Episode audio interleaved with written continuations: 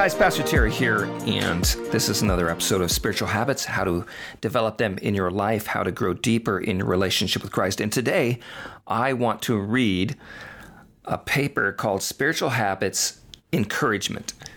And it was written by Pastor Judy Johnston, and it'll be in the bulletin on Sunday, but I want you to hear this. It's amazing. Here's what she wrote We live in a climate today that excels in flattery, but not so much encouragement. Flattery is for a moment and it's weightless. Flattery has no long term benefit because it's, well, just flattery. Encouragement, on the other hand, is like a cool drink of water when we are parched and dry. When we are encouraged, we stand straighter, we feel energized, and we feel purposeful once more. We have that can do attitude, and we feel strengthened for what is facing us or what lies ahead because we know we are not alone. Encouragement is defined as to inspire with courage, strength, and hope to make brave. Notice the root word is courage. The Greek word for encourage is parakaleo. It's used in the New Testament to describe not only giving comfort to someone, but it also involves exhortation, urging, strengthening, and even appealing to them. You may be wondering, well, how can I encourage someone to where it brings them strength and makes them brave again?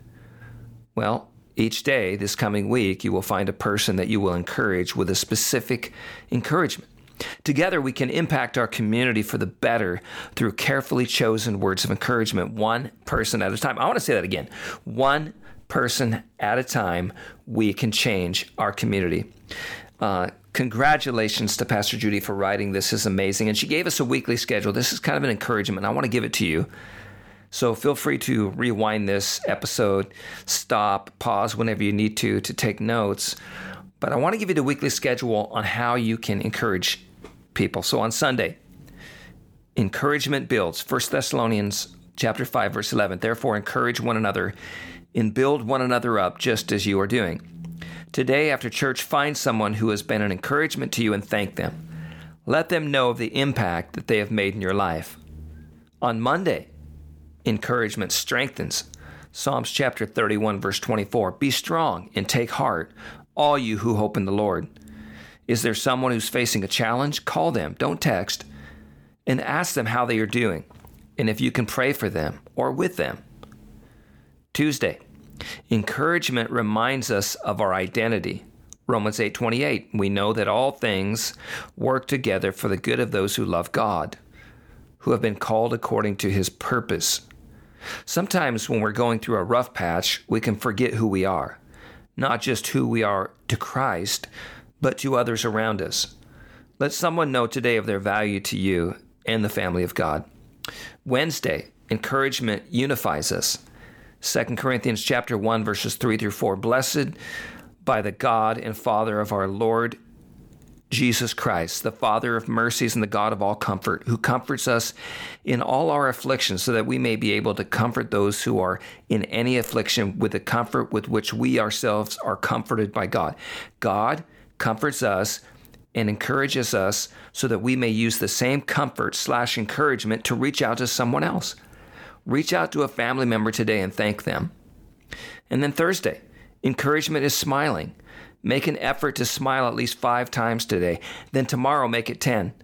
Each day, increase the number of times you smile. It may feel awkward at first, but sometimes there's nothing as encouraging as a smile. And then Friday, encouragement is listening. Encouragement isn't always loud, it isn't always having the last word, the last pearl of wisdom. Sometimes it's listening and acknowledging another person's feelings Sometimes encouragement looks like an ear. Practice listening today, listening and acknowledging. And lastly, Saturday, encouragement celebrates. Psalms chapter 20, verse 5 May we shout for joy over your victory and lift up our banners in the name of our God. Celebrate someone's success or victory today. Bring them flowers or coffee or an ice cream cone. Do something that lets them know that you are genuinely happy for them and want to celebrate them. What an amazing schedule of encouraging others this week.